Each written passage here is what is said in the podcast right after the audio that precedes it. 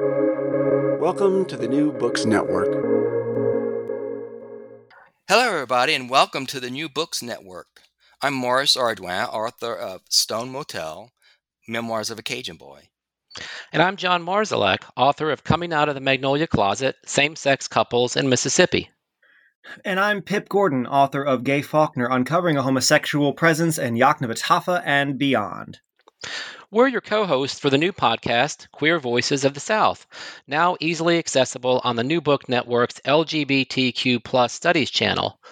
The last quarter of 2020 was a whirlwind as we started producing episodes to get this channel going. And so far, we produced a great many wonderful episodes. Back in October, we had our first episode with John interviewing Morris about his book. Morris and John then interviewed Robert Fieseler about his award winning book, Tinderbox, the untold story of the upstairs lounge fire and the rise of gay liberation. Uh, and Morris and John, would y'all mind starting off this conversation by telling some of our listeners what struck you most about those interviews that you've already done? Well, um, when I was interviewed, uh, when I interviewed by John, interviewed me first, right? No, yeah, that was right, the first. That's one? right. That's right. Yep, okay, I'm, trying, I'm trying to get them in order. Um, uh, it was a great conversation because John is such a good host. He's such a good uh, uh, questioner. Um, I you're very I, kind. I quite enjoyed. It was like a good chat, and it made me feel. He made me feel very comfortable. So the conversation is like that. It's very friendly, and um, we we just got to know each other. You'll learn about that in a few more minutes um, over the course of this year. So it, it, was a nice way to warm up to um, the whole process. Um, and I, I, like talking about my book, book. I think we all do, but yeah. Um, it really was a great experience for me. Yeah, and Morris, I think what struck me about talking to you and I may have said it at the time. I can't remember, but just your um, passion for telling your story, and um, you just had so much energy as you were talking about it. It was obvious, at least to me, that it seemed to be like a, just a, a work of a labor of love for you doing that oh, project. Oh, thank you. Um, yeah, it was. Um, I, I, was glad that we got to talk about it t- together. Um, and and then didn't we uh, together? We did together interview Robert uh, Bobby. He says Fieseler, Fieseler, um, and his book Tinderbox, which was a fast, which is a fascinating book, and it was such a it's such a powerful read that um, we didn't have to say much. He when he explained the book, um, there is so much to tell there. I think that's that's that's a, typical of every book, every really really powerful book like his that does so much of a service for the whole LGBT community about our very history. So that's what I found uh, the biggest takeaway for uh, for me was that it was so powerful.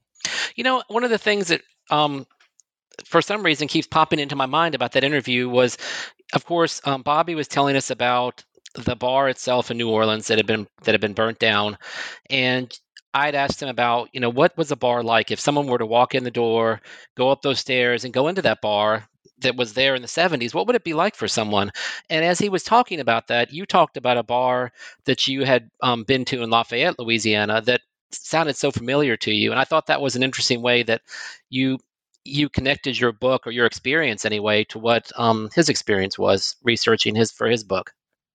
Yeah, I think what uh, what resonated with me as a person of the right uh, who grew up in that period, I was I'm I'm, I'm an old guy. I was uh, coming of age at in the 1970s, um, and so um, I I was I remember watching or listening, reading the news about these things as they happened, uh, the little incidents about people like me around the world, and I was like, um, I, this was one of them. That fire was was horrific, and um, uh, those of you who know the fire, um, there is a horrible picture, a photo that went worldwide accompanying that picture. And I remember seeing that and being just completely devastated. And my thought was, I know these people. I know mm. in my mm. own little community in Lafayette, in the bar that I would go out to. Um, they're they're the same kind of working class people who would get together. This was a safe haven for them, and it was just such a gut wrenching story to to read his book uh, because I felt it in a way that was very personal. Um, I, and I saw these people, like I said, knew these kind of people. So I, I, um, I, I this is a book. Um, I, I, I, do this well a lot of books, but I, am definitely going back to that book again and again yeah, as I, as I, things come up that remind me of things. So um, it's, it's it was a terrific um, experience. The the read of the book and the, the and getting to talk to a person like him.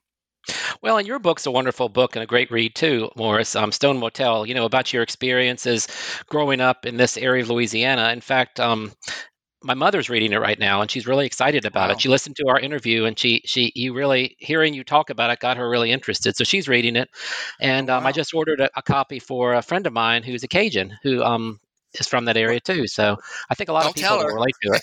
No, I, it's a Christmas present. I can't tell her that. Oh, yeah. No, no. Uh, oh yeah, yeah, yeah, yeah. This won't be out until right around uh, the end of the year, so that's cool. You you make it good. That's, That's, a that's great. right. That's Yeah. a great gift. That's a very good Yeah. gift. Everybody buy our books for Christmas presents for every all their Yes. friends.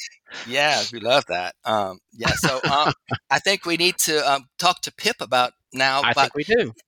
Um, he was our guest. Um, John, you and me uh, interviewed him in November about his amazing book. Um, so can you tell us about how that was for you, Pip, when you were interviewed by us? Well, first off, I'm going to start by saying by pointing out kind of an obvious error I made. I can say the word Yoknapatawpha in my sleep, but apparently I can't pronounce Fieseler correctly. I apologize, Bobby, with all of my heart. Sorry about that. Um, Oh, I think So- we all make that mistake. It's a he's used to it. We all do it. So don't don't don't beat yourself up. Yes, but I don't want to go down in history as one of those bad gays who can't say names right, you know. um, but anyway, um, so no, yeah, I I enjoyed uh, the interview that we did back in November. Actually, I, I guess it published in November, but I I kind of enjoyed very much the little. Uh, l- the little uh, side bit that we actually recorded it on October 30th, which happened to be my birthday. I turned 21, um, or something like that. Uh, so it was actually a really enjoyable way to spend my birthday. Uh, when we started talking about these podcasts and thought we'd interview each other, I thought that'll be great. But I also had, like, for some reason, this this nervous fear that talking about my book in response to questions for approximately an hour would go bad, and that I would like talk for like two minutes, answer a few basic questions, and then we would spend the hour like virtually staring at each other across Zencastr or something like that.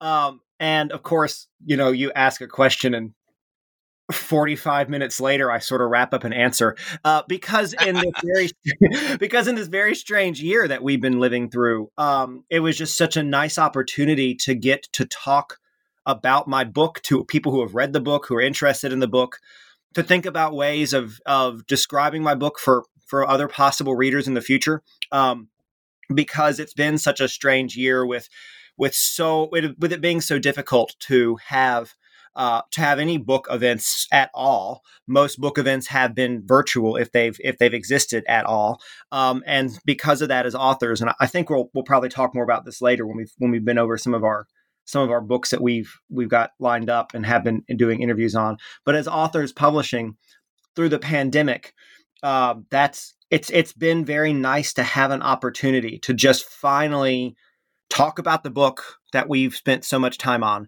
uh, openly, honestly tell the stories of their origins, uh, the challenges we face, the kind of rewarding parts of being writers, and that was very valuable for me to have the opportunity to sit down and just just talk my face off, basically, um, telling telling stories about the book. I found I found when we got to the end of the hour, I was like, "What do you mean we're wrapping up? I I have so much more to say now." Um, so that was sort of what was what was fun for me at least about the interview. I don't i don't know what y'all thought on your end. Uh, my mom listened to the interview apparently on her iphone with my stepdad. They sat like next to each other listening to it for for the, for an hour after it went live and and it was like the most entertaining thing they've said they've listened to in a while and i have to ask the question like mom maybe you should find more entertaining things to listen to um, but, but it, you know but but it, it was a lot of fun uh, a lot of fun to, to to just have that opportunity um after this very unique unique situation we have found ourselves in so i don't know if, if y'all if y'all if y'all want to comment on that also right now or if I'd we want like to. Yeah, Yeah. I think one of the things that really struck me about your book, and I think that'll really be interesting to listeners who haven't haven't listened to that podcast, is the whole idea that you talked about um, the difference in um, is is there a queer Faulkner versus was Faulkner queer? Yeah, and it's so fascinating you bring that up right now. Um, I won't go into too- much detail, but I've been privileged, I'll say, this week to be part of a, of a long email exchange with other Faulkner scholars, uh, primarily on matters of uh, racism and anti racism, and how do you teach Faulkner's writing, given that he was a white man living at a, a different time. And even if you want to be generous, he certainly doesn't come across as progressive on matters of race.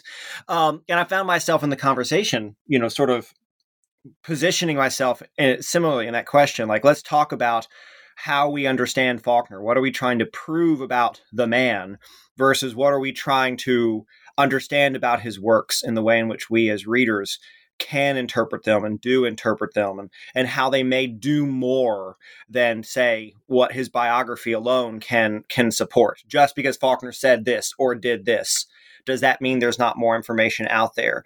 Just because faulkner may have been this white cisgendered man at this moment in history does that mean we can't think more broadly about how his works do in fact reflect more than he may have even been at times aware of. And of course, maybe he's more aware of things than we than we give him credit for. Maybe he's more progressive than he comes across in his books, and particularly on matters of sexuality. It's in the Faulkner world.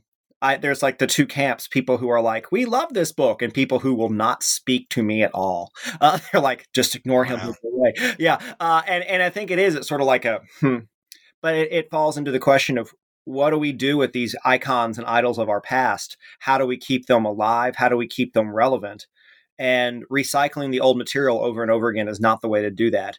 Um, to brag a bit about my book, I do think of it in many ways as like an attempt to you know, make Faulkner relevant again by by asking people to think beyond what they think they know about him um, and consider alternative ways of understanding his immense contributions. So there, see, notice you you get me started, and just time elapses while I'm talking about my book uh, because that's so wonderful to have that opportunity. So. Um, I don't know. I'll, I'll, I'll, turn it over to either of you if any of you want to want to make any more comments there, or I can also uh, trans transition now into uh, Morris, uh, who did another interview for us, and we can move on from the Faulkner world if you would like.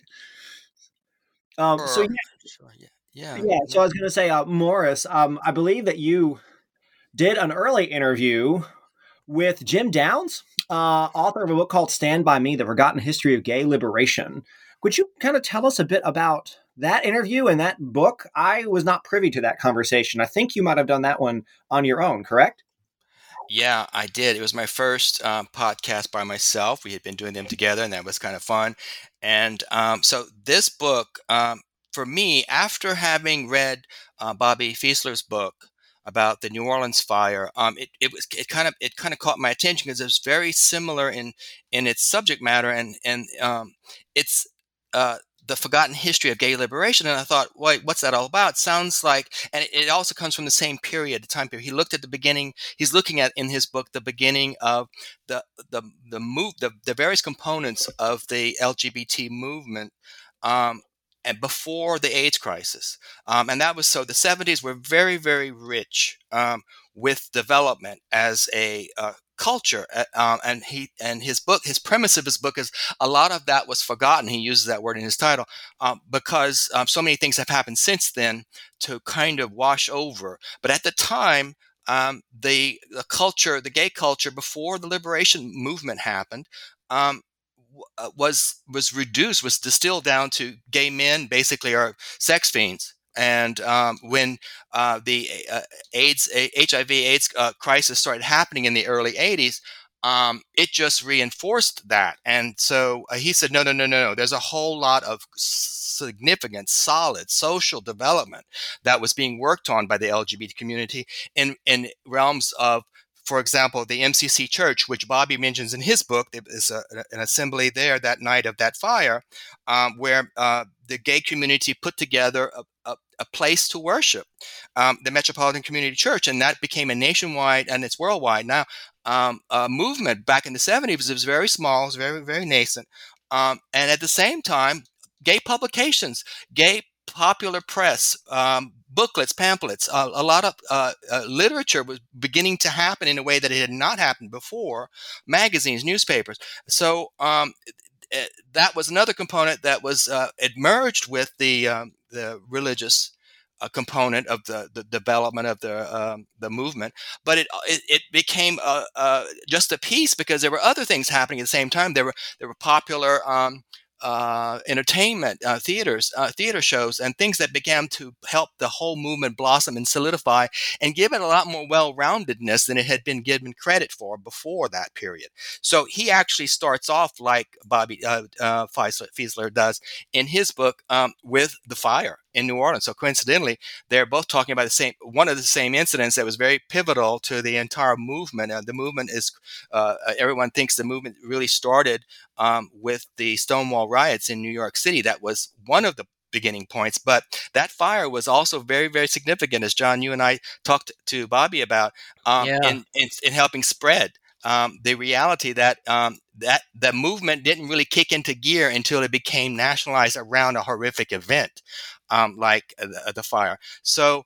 Um, his book goes on uh, about other areas of development, about uh, piv- uh, pivotal leaders in the uh, gay community, and um, I, I, just found it one of those things. It's like um, I needed to know more about my own background, and I found both the two books um, helpful to me because I, I, like I said, I grew up in it, but I didn't see it uh, I have never read it solidified this way in, in, in two very, very compelling books to- that both told very, uh, in a way that's very human. And you get the, the point of these real people going through this stuff, the fighters for the liberation and the men who suffer, men and women who suffered in that fire. Uh, these are real people making things happen. So, um, that's that's that was a great conversation with Jim Downs, and um, I was I, I, was I was very pleased that uh, when he and I were talking, um, he was just like you, Pip. He could he could go. He could talk and talk and talk, and I let him. So I think that's a great. It's a great interview. It's a great conversation that he takes takes uh, over in a way that I was so thrilled with. He, I mean, in uh, any kind of interviewers, uh, I think ideal um, subject is going to be a person just like you, Pip, who can talk. So well, thank um, you very much. yes, it's it's a godsend, and, and so I loved I loved doing it. Um, so I think it's we need to go on to another. It's, I got to watch the time. We only have an hour here. Um, uh, John, you did a book, uh, your interview with Tom Rastrelli about his book called Confessions of a Gay Priest, a memoir of sex, love, abuse, and scandal in the Catholic seminary. That sounds juicy. Tell us about it. Yeah, I was really excited to interview Tom, and, and you pronounce his name correctly, Rastrelli. And um, you know, I grew up Catholic myself, and one of the things, one of the chapters in my book is about um, talking in my book, gay couples and their experiences with religion and spirituality, and it's something that's fascinated me for for a long time. And his book is about really being drawn to the priesthood and you know growing up in in the catholic church growing up in a family that was I guess very Catholic, like mine, like mine was too. And when he gets into the seminary, he finds that uh, he finds that it's not the way he expected it to be. That there's um, there are priests who are um, sexually abusing him. Um, he talks about um, the pressure to present yourself one way in public as a priest who is celibate, but then he finds out that the celibacy that's presented in public is not happening behind the scenes. That wow. there are there and then there's a lot of homosexuality um, in the seminary and then in the priesthood, and he talks about um, it's a book that was is so well done. It's his memoir, and it, it really relates to anyone who's ever experienced depression because obviously he went through a severe depression when he gets in the priesthood and finds out this is happening and starts questioning if this is you know the right path in his life. But it also it's also for people that have ever faced abuse because he faced quite a bit of verbal abuse and sexual abuse from priests that had power over him as a seminarian. And then also he talks about um, his experience being abused by his pediatrician when he was younger. So it's a really, really powerful book. He's and he's such a great guy to talk to because he's so open about telling his story. Um, and as I said with him during the podcast, he he also mixed in with this tells these beautiful stories of of him caring for people, why he went in the priesthood in the first place. Um, talks about caring for a woman with cancer who's dying, and all these just beautiful stories. John, I want to sort of jump in here if I can about the book. Um, it's, it's a great it's a great book. It's a we really focus in this podcast on nonfiction that's LGBTQ plus themed. Um, but when I'm hearing your description here, I think it might be useful for us to sort of talk to our audience a bit about queer voices of the South um, and how this book uh, how does this how this book fits into our overall uh, focus. And as kind of a side bit there, like I'm Catholic and was raised in the South ah. well. And actually, in the early 2000s, in particular, as I as I sort of moved on to college and got away from my hometown, uh, there was actually a a not terribly well publicized, but nonetheless problematic uh, issue of some sexual abuse that emerged out of a priest who had just been transferred to my home diocese. Uh, and uh. and I, I, kind of experienced that by living in West Tennessee and watching uh, some folks from down south sort of process what it meant, especially since frankly my town was not very Catholic. Uh, there was like a small group of us. Um, but I don't know. I just was wondering if you could sort of talk a bit about uh, what this book adds to our discussion of queer voices of the South based on your interview and reading of it. Yeah, I really, I really struggled with that when I when I first um, you know saw the book and really wanted to interview Tom because I was trying to figure out how does this fit into Queer Voices of the South. It, it's a book that um, you know he, he, it takes place in Iowa. That's where he's a seminarian. That's where he grew up. And as I read the book, I realized um, number one, I really related to it because I grew up Catholic like you, and I also seriously considered becoming a priest myself. So I could really relate to what he was talking about. But in terms of the South, I realized that, and we talk about this in that podcast, the things he talks about um, in terms of spirituality and sexuality, the, the the connection between spiritual identity and sexual identity um, are so universal that it relates to the South and relates to any region of the country. Plus, the fact that I think it's even more of an issue in the South where religion is such a dominant force. It affects it affects you know governments, it affects towns, it affects um, so much of the culture of the South. And so I thought it was an important story to tell, even if it did take place in Iowa. But during the interview, as we were talking about this and how it did connect to the South, um, Tom let me know that his husband is actually from Alabama. And so we felt like we had a connection there. We had a voice of the South who was, um, you know, married to the author.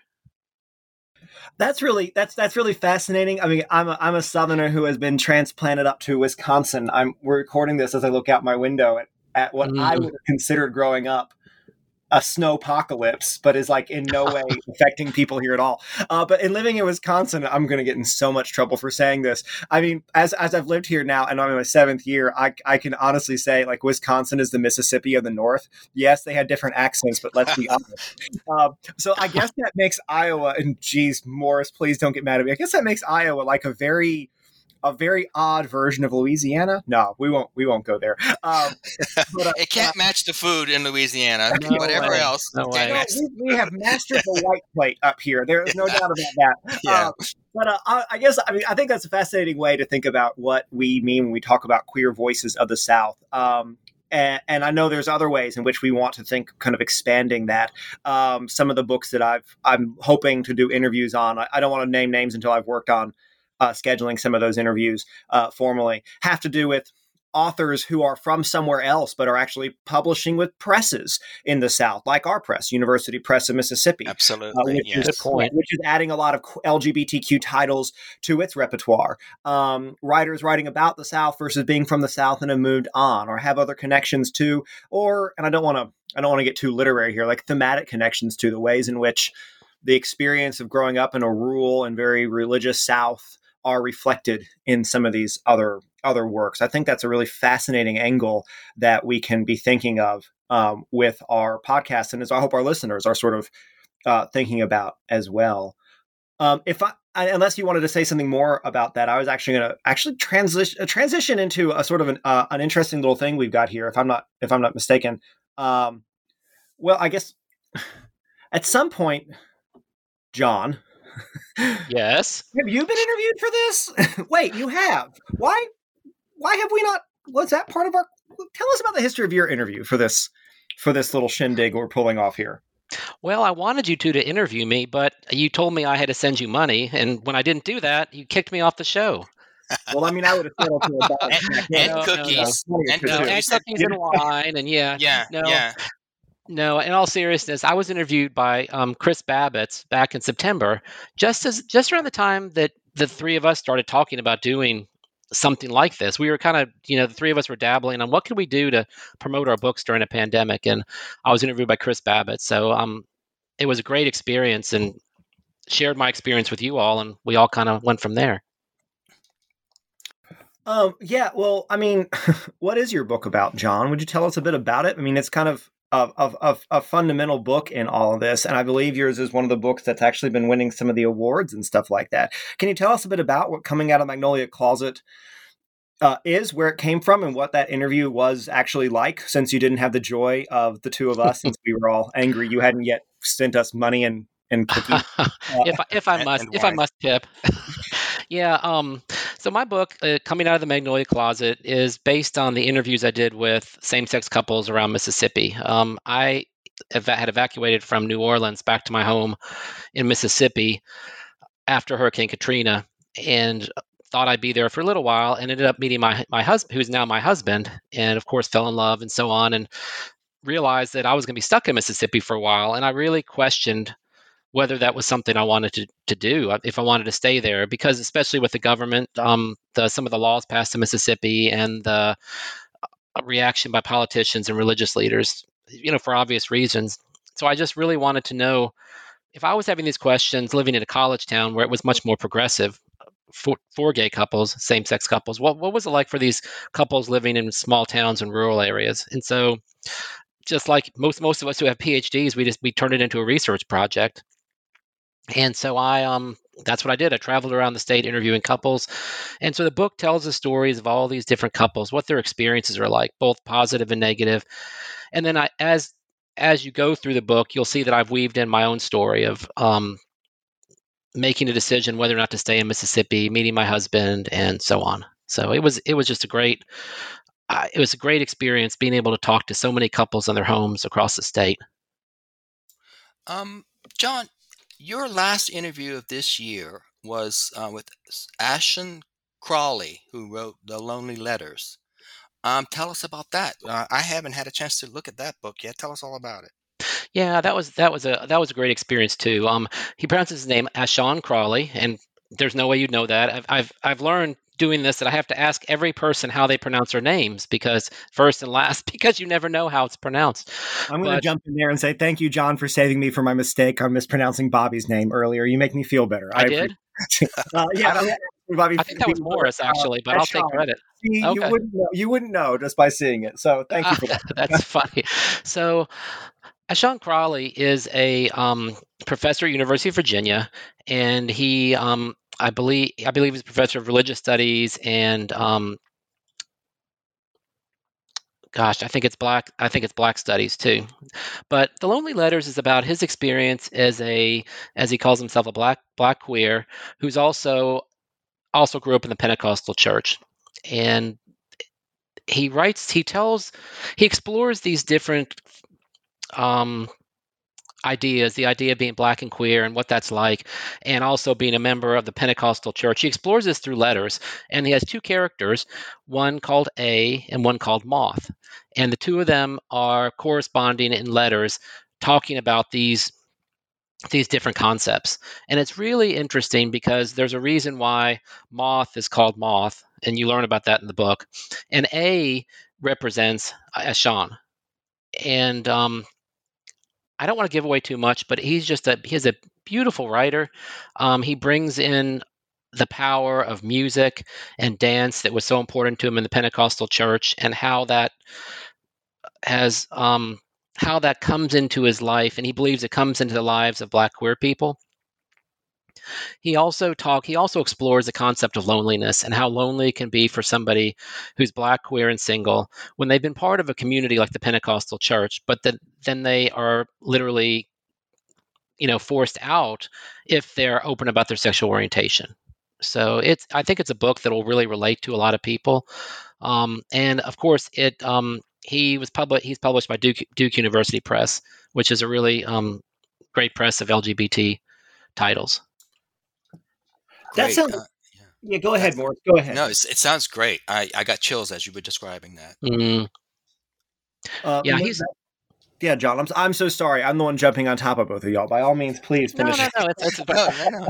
I, I, was just going to say that you never know what it's going to be. And I'm I'm kind of preaching to the choir, I'm sure, but you never really know what it's going to be like when you talk to an author. These authors we're interviewing, and I just feel so fortunate so far that all of the authors I've talked to, and I think that you've talked to too, have just been such wonderful guests. Um, the, the it's a it's a wonderful experience to be able to talk to an author about his book after reading it and being able to ask questions and hear the passion they have about their books. And that that came through so much for Ashon. Um, just a really fascinating person who um, even though I'm not black and queer, I realized after the interview that I'd learned so much about myself just listening to him talk and reading his book.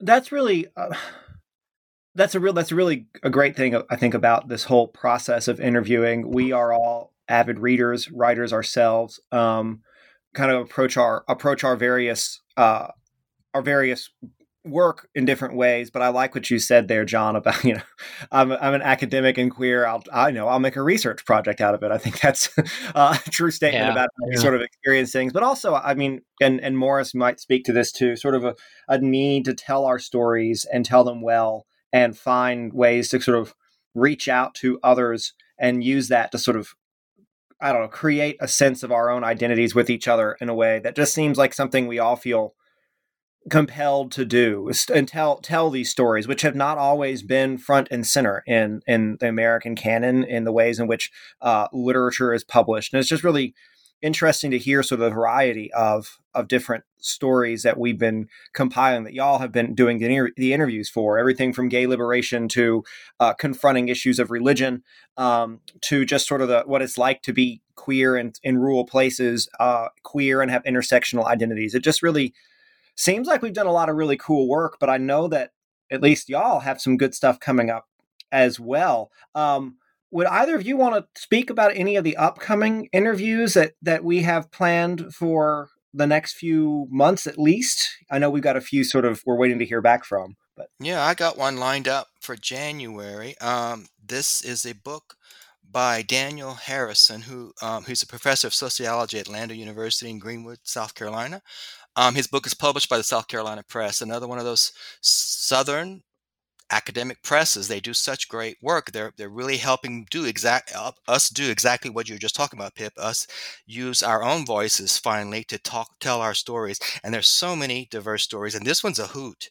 Um, it's it's it reads like a it is a crime kind of crime novel. It's um it is not actually a novel, but um it it so it's real life. He is writing about a place called um, the book is called Live at Jackson Station uh, Music, Community, and Tragedy in a Southern Blues Bar. Now, Jackson Station um, is was actually a railroad um, depot in uh, South Carolina, and he uh, they were going to tear it down, and he uh, bought it for like a dollar and, and paid to have it moved and um, onto his own property and, and opened a giant, basically, a, can you imagine how big a, a, a train depot is, and uh, opened a big honky tonk basically uh, with, but not just that kind of music. Uh, he brought in music from all over the place, all over the world, in, including um, the local music. And so um, it became a sensation and it had a great run for about a decade, um, and in the um, let's see, it was 1980s, um, and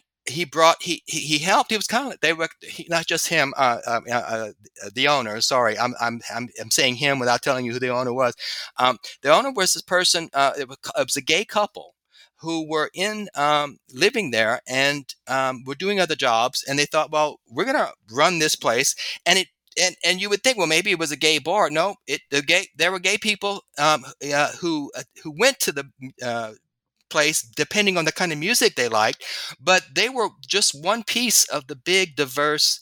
Uh, very welcoming culture in that bar in the middle of um, the deep conservative South. So um, this was a phenomenon, and and uh, the story uh, there there's uh, the word tragedy in the headline, so I'm going to give it away. One of the two um, co-owners um, of the who, who, founded the bar was shot in the head, um, and um, um, I'm uh, stabbed, and he was attacked. I'm sorry, all with an axe. I'm sorry, I'm I'm I'm I'm trying to follow my own notes, and I can't even read my handwriting. he was, I, I haven't I haven't yet finished the book, but uh, but I'll be interviewing him for the first uh, couple weeks in January when that book comes out as a paperback. Um, so um, I, di- I, didn't get to the end, so I can't spoil it for you as far as what they uh, determine and how it, uh, it turns out ultimately. But the um, that he was the, in the very blurb of the book, you'll learn that the man was attacked and survived. Um, so it's a really juicy, fun, and, and, and, if you like that kind of crime drama, it's it's sad, but it's also it's rollicking. It's a wonderful read. So I think I'm going to have a good time with him, um, uh, letting him discuss his book. Um, and uh, he is uh, he himself, the writer, um, Professor Harrison. Um, on just in the back and forth I've had with emails, you can tell he's very candid, very colorful, very engaging. So I'm very much looking forward to that one. Um, and again, I want to uh, reiterate something you, you brought up, Pip.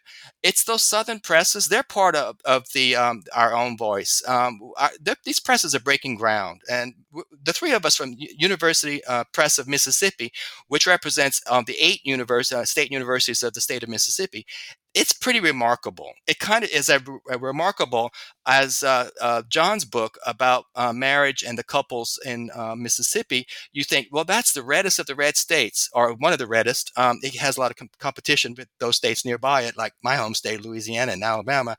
Um, but um, there they are in the South. These presses sticking their necks out for this for our voices to be heard. So I want to shout out to those uh, those presses, and this one's by the South uh, South Carolina Press, so, University of South Carolina Press. So and and John, you just mentioned Duke, um, and so and I have a couple coming up from Georgia.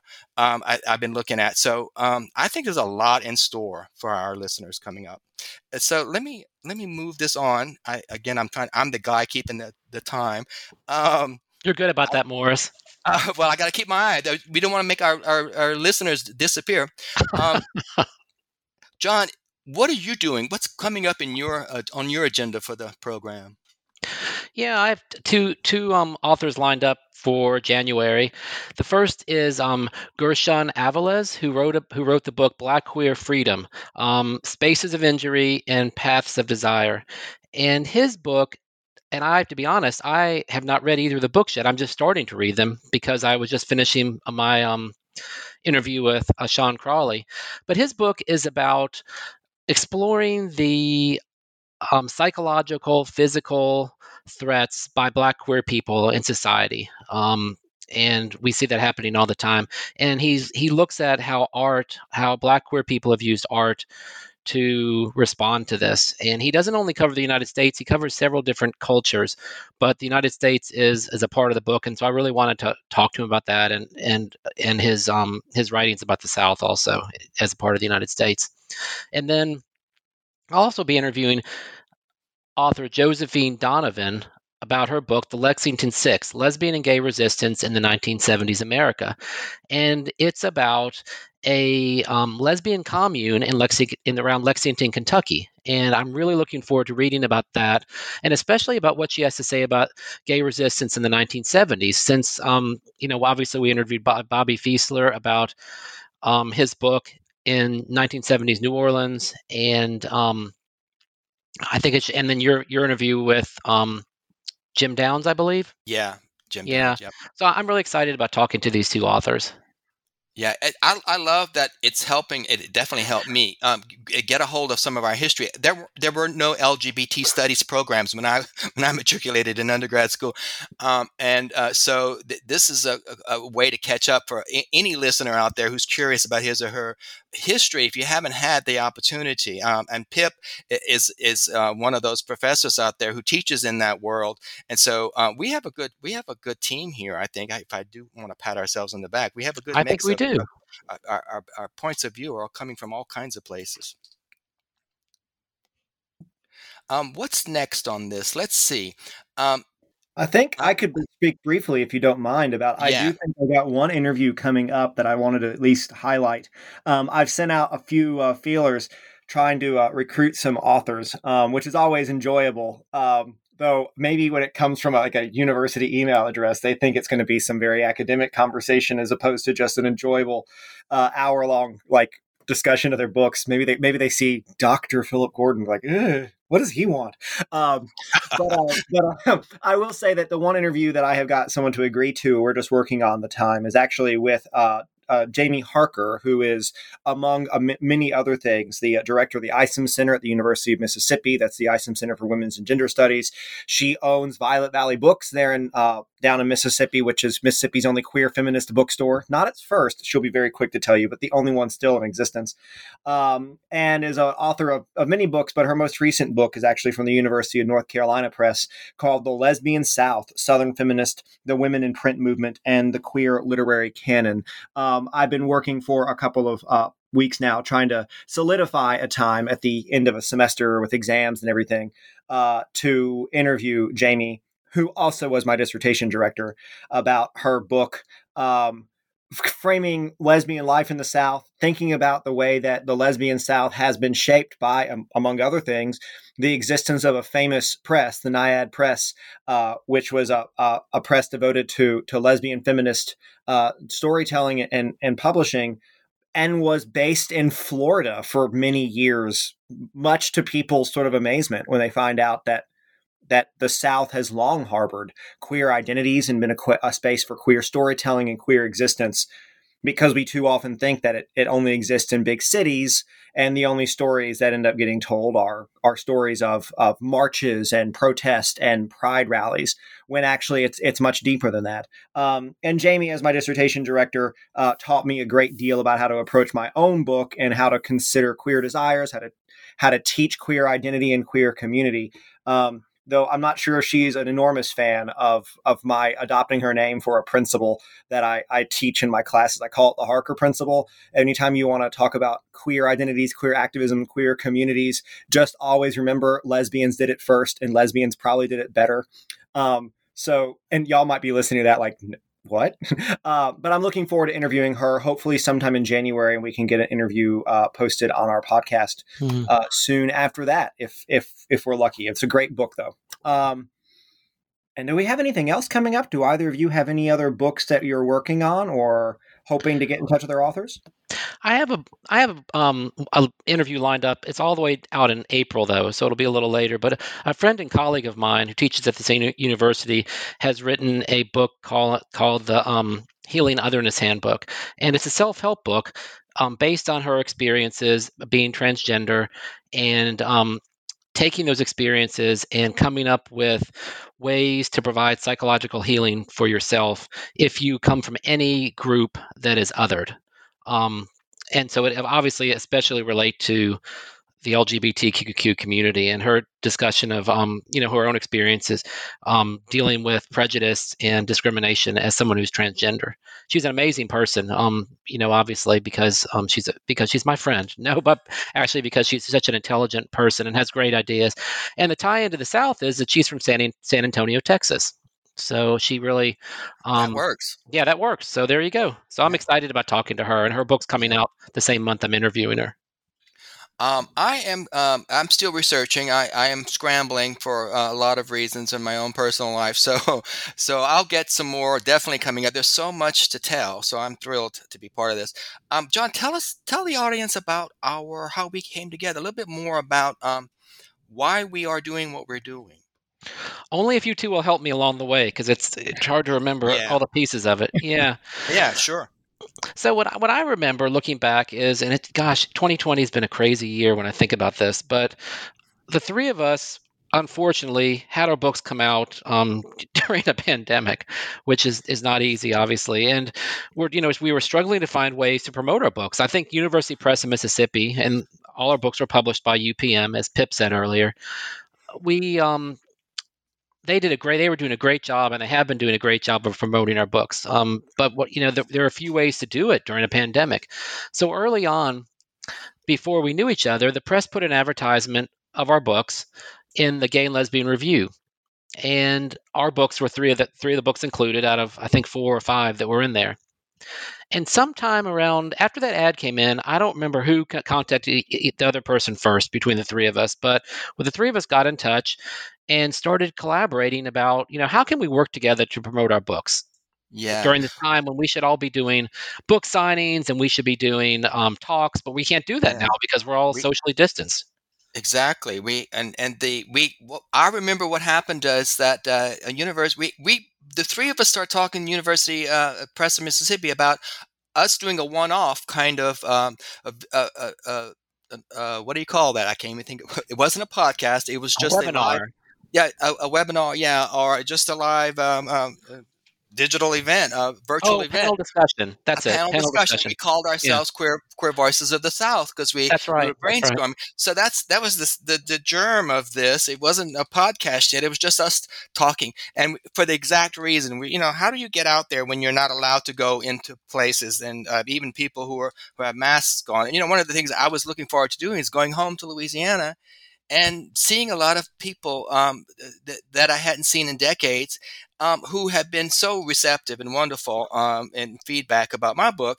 Um, I wanted to be out there. I wanted to show them that I really appreciate that, and they're listening.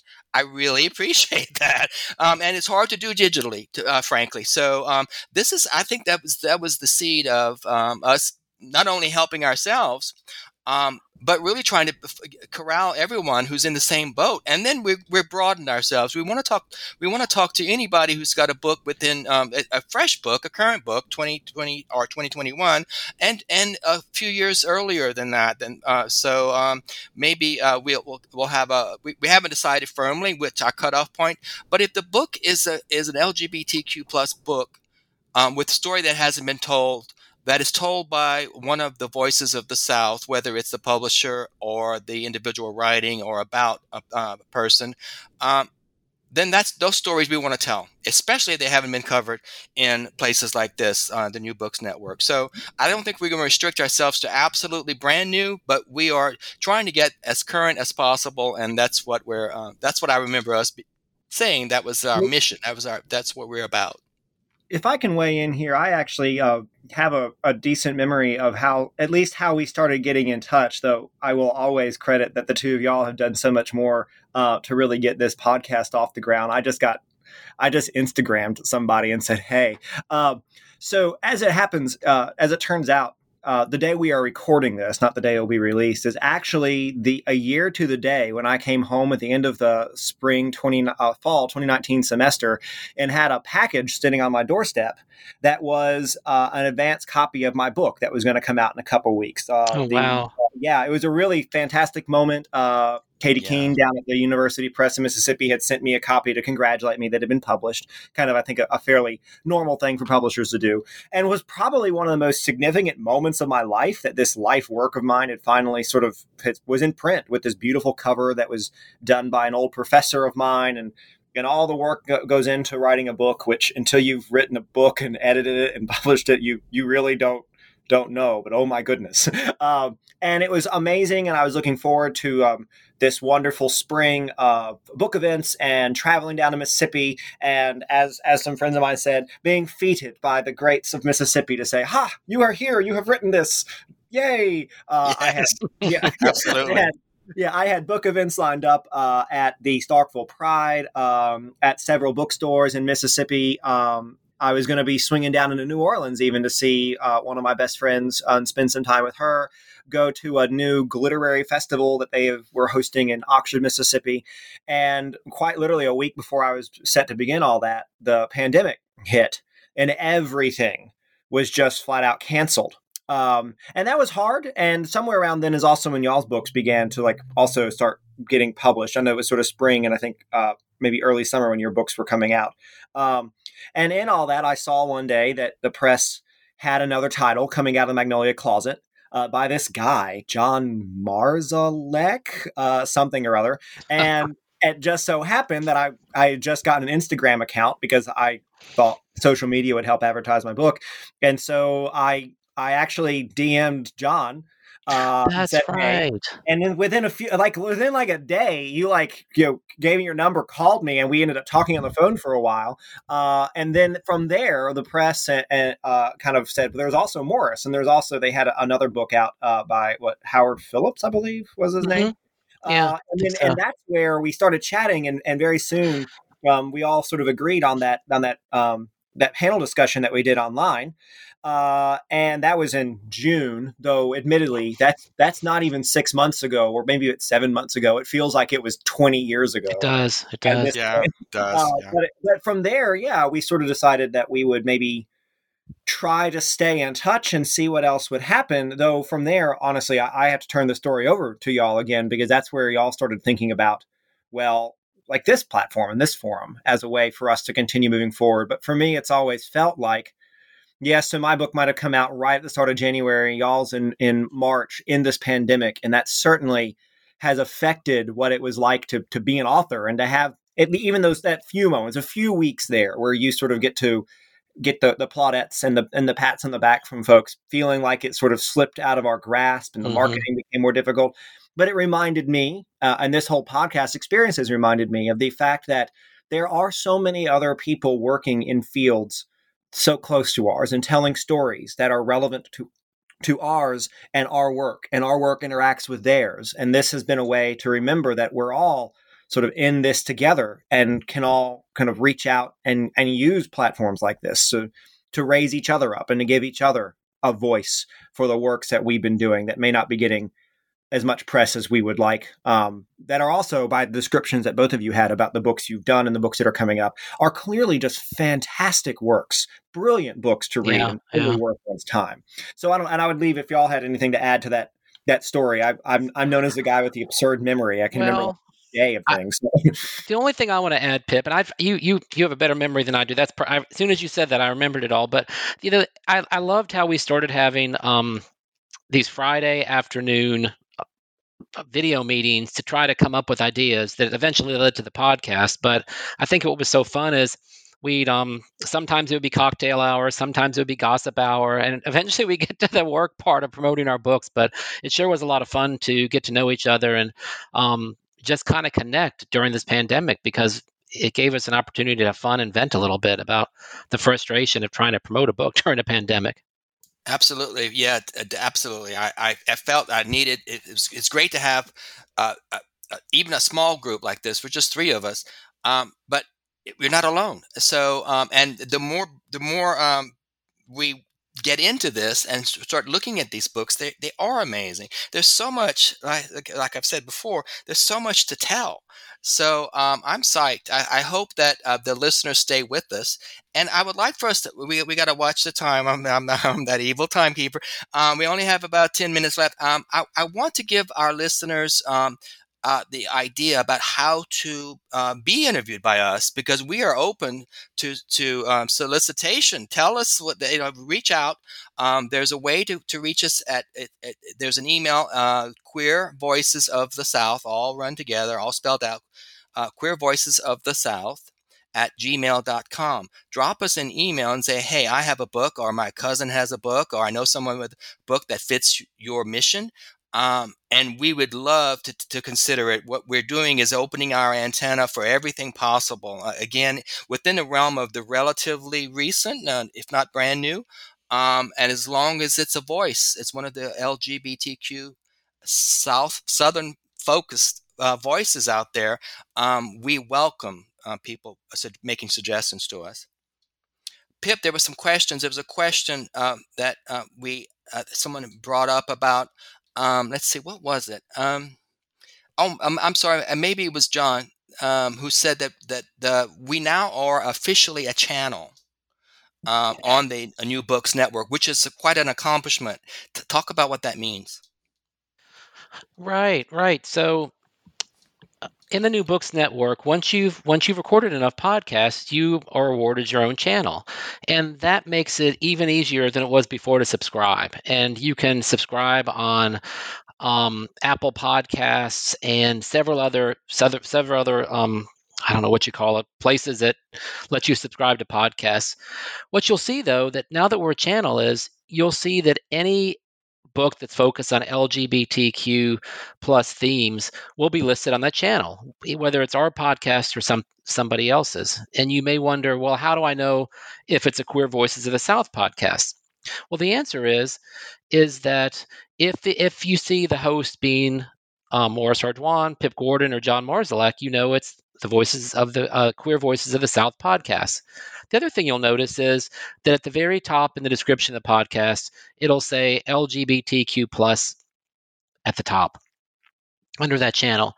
It's interesting what New Books Network does, which is a great, great way to promote authors' books. Um, when we interviewed Morris on his book, um, the home channel is LGBTQ plus because um, it's for a podcast. But his book was also listed on the American South channel, so you'll see crossover like that, which is great for authors because you'll get your book promoted in the different channels of the New Books Network.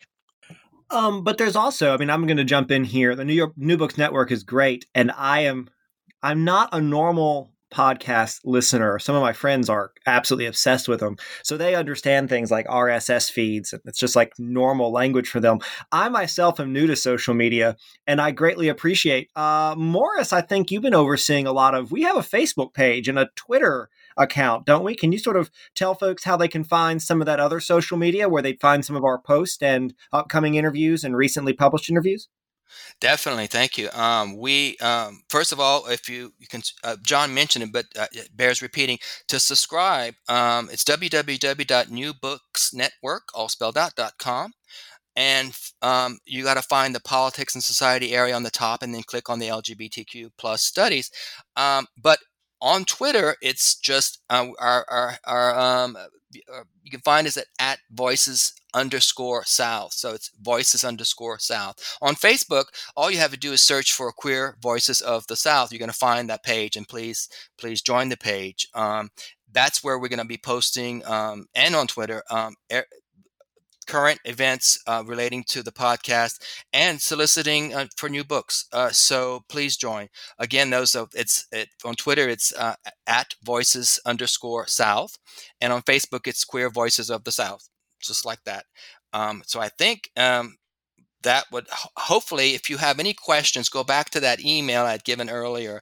Um, let's see if I can find it. It's queer voices of the South spelled out at gmail.com. And so, any if you have a question, if you lost somewhere, then send us an email. we'll get back to you. Pip, one more thing um, before we get off. We uh, we have, um, or maybe John, you wanted to add something. Either one. Uh, a listener's asking us about our New Year's resolutions. We have a few minutes. We I wanted to make sure we got to that. I noticed that we yeah. actually had that as a question out there. You know, we've been we've been talking business this whole time, but reality, yeah. in reality, we are if I may, a bunch of sort of uh, gossipy queens. We have all sorts of things you can talk about. this is true. Very true. Yeah, Very true. Yeah but so yeah, New Year's resolutions was a, uh, one of those questions that we we did have come up. I'm gonna I'm actually gonna take the the reins on this one so that I can ask you both. So you have to answer first before I do. Um, if you had any New Year's resolutions, whether they be author themed or otherwise, would you would you fill in our audience as a way to sort of take us home on this on this end of year interview about this queer voices of the South? John Morris, have fun, go for it. John, you want to go first? I was going to have Morris go first. You're putting nope, me on the spot. Nope, nope. Sorry. oh, okay. Well, go, I John. Guess, okay, okay. If I must, I, as an author, you know, I guess I'm working on another project that I'm not going to reveal yet. But I, I, I just one of my resolutions is to keep up the writing, and um, I don't know if if you two are this way, but I get it with the way I work is I get into these places where I can just write, write, write, write, and then I get other times when I'm just like, God, I can't. I can't do it, you know. So I'm trying to have a resolution that I'm going to do it more regularly than just those periods when I feel the energy. And in terms of our podcast, a resolution that I have is I'm really committed to interviewing authors from diverse groups within the LGBTQ plus community. Uh, you know, especially um, I have several transgender friends, and I, I think that they have just um, been treated terribly in our country, um, especially in the current administration. And then I think, obviously, with what's happened in our country with Black Lives Matter and other things, I really am committed to interviewing groups, um, whether they be Black queer, Hispanic queer, um, um, you know, people from the lesbian community. I just I'm really excited about us being able to interview diverse groups within our overall community. Morris, I'm going to echo that. Yeah, I, I, will echo exactly what you said. Diversity, inclusion is what we're all about. Um, the, we are other voices um, that are not in the mainstream, and that has been for for eons by design and uh, not our design. So it's it's about time we elbowed our way in. Um, and I think this is an audience that is so full of talent and so ha- has so many stories to tell. We are going to have uh, uh, um, an embarrassment of riches when it comes to um, the, the, the books we can cover. Um, so I, I, I, absolutely echo what you just said on that. My personal um, resolution. Eh, well, first of all, let's get uh, um, 2020 in, in hindsight. and I, I just don't want anything to do with this year. So my resolution is to fight back any um, um, urge to wallow around in woe is me 2020 look what happened to us it's terrible i'm going to use this as a springboard 2020 for a wonderful 21 2021 and doing what you're doing too uh, john is to write um, i have i have the same issue i never get writer's block i get um, uh, blocked by other things in my life where I can't get to my writing. Um, so, which is a problem. Real life really sucks when it comes to a person who needs to write. And uh, I have to write in isolation. I can't write with a house of screaming people and a very needy dog. But I have all that. So, I have I, my resolution is to carve myself out some time and place every single day because uh, unless you write every day, even if it's just notes on your phone, um, you it's a muscle you got we got to keep building it and i have some other things to say too i'm not going to tell you what they are. One of my interests though aside from the the memoir um, is uh, food so um, that might be a hint um, i am working on something like that but i'm also working on another book or two idea, and I'm not sure which one is going to get most of my attention. But I'm a writer. I will write in uh, each of those places on any given day, and I don't necessarily have to have a plan because I'm that scatterbrained. So that's what I'm doing too, John. So you and I are very similar. Pip, what are you doing? What's your resolution? Well, can I say one thing before we go on? Um, yeah, John, go ahead. I, I want I want you to tell our listeners about your wonderful blog where you share recipes that you've you've developed. They, I've made some of them, and they are just absolutely amazing. Oh, thank you. I love I love the opportunity. I, it, it, you can find me at my name. It's um, Morris Ardoin, M O R R I S A R D O I N uh, dot com.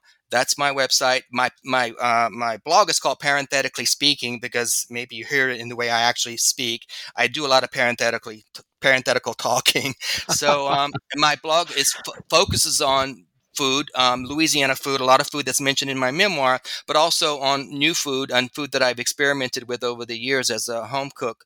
Um, I've taken some professional training, um, but it's not. I'm not a professional by any means. But I love uh, the whole thing of, of making a, a, trying out old recipes from my home and updating them, making them healthier, um, making taking a cake from the 1970s and getting rid of the fast the the the, the, the packaged prepackaged goods because back in the 70s convenience was the, the thing and so you would mix a, a, box of this and a package of that and call it homemade. Well, I try to un, uh, undo that with real recipes. So um, thank you for letting me plug it. Again, it's morrisardoin.com. And so now, Pip, your turn. Well, I, I, I, will admit, Morris, I've not tried any of your recipes because my cooking skills, um, well, let's just say it wouldn't go well. Um, uh, you know, uh, I can, man, I can, I can put some butter on some toast with the best of them. I tell you. I uh, love toast. I have toast in my in my my book. Yeah. Um, so I, um, for me, uh, earlier I mentioned just kind of in passing that Gay Faulkner has been a life, a life's work so far, and now it's out there in the world and has been for almost exactly a year. Uh, a friend of mine got a bit a, a, bit pissy with me when I mentioned it was my life work. She mentioned that don't call it that. You act like your life's over or something, and you're not even 40. Uh, and she's right. Uh, it's been my life's work so far. I've been working on it since at least 2007, if not actually around 2004 or something, uh, based on early conversations that led to it. And it's been not a void per se, but it's been like a revelation uh, sort of sort of facing each day without this without this book being there. Why isn't it done yet? Why haven't you sent it out? Well, now it's there, and so now it's cleared up my my my my mind about where I want to move next in terms of my own writing, as I think y'all have mentioned. Um, and I didn't entirely mean to find myself, you know, extending Gay Faulkner. Uh, but a group called Faulkner Studies in the UK uh, runs a colloquium every year that's gone online. So I have been asked to give a keynote for them uh, in late January, where I'm actually going to try to start outlining a bit of, of, of like a towards a trans Faulkner. Uh, oh, wow. I argue in the book that yeah, I argue in the book that Faulkner knew gay men, was comfortable in gay communities, fashioned for himself a gay identity.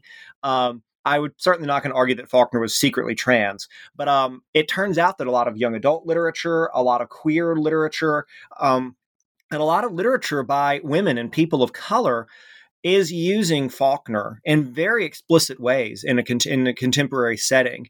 And I'm just curious to explore what it means to kind of carry Faulkner across that divide of this old, kind of uh, lionized white man from the past, and that he's finding his way into voices uh, like Meredith Russo's "If I Was Your Girl," a young adult novel. Um, uh, Deliver Us from Evie, M.E. Kerr's like 1990s kind of work of lesbian YA uh, fiction. Uh, Jesmyn Ward uh, uses As I Lay Dying to frame her National Book Award winning novel about a, a black girl uh, experiencing Hurricane Katrina, Salvage the Bones. And I'm, I'm curious as to how that uh, how people are finding that Faulkner's voice is still useful in these settings.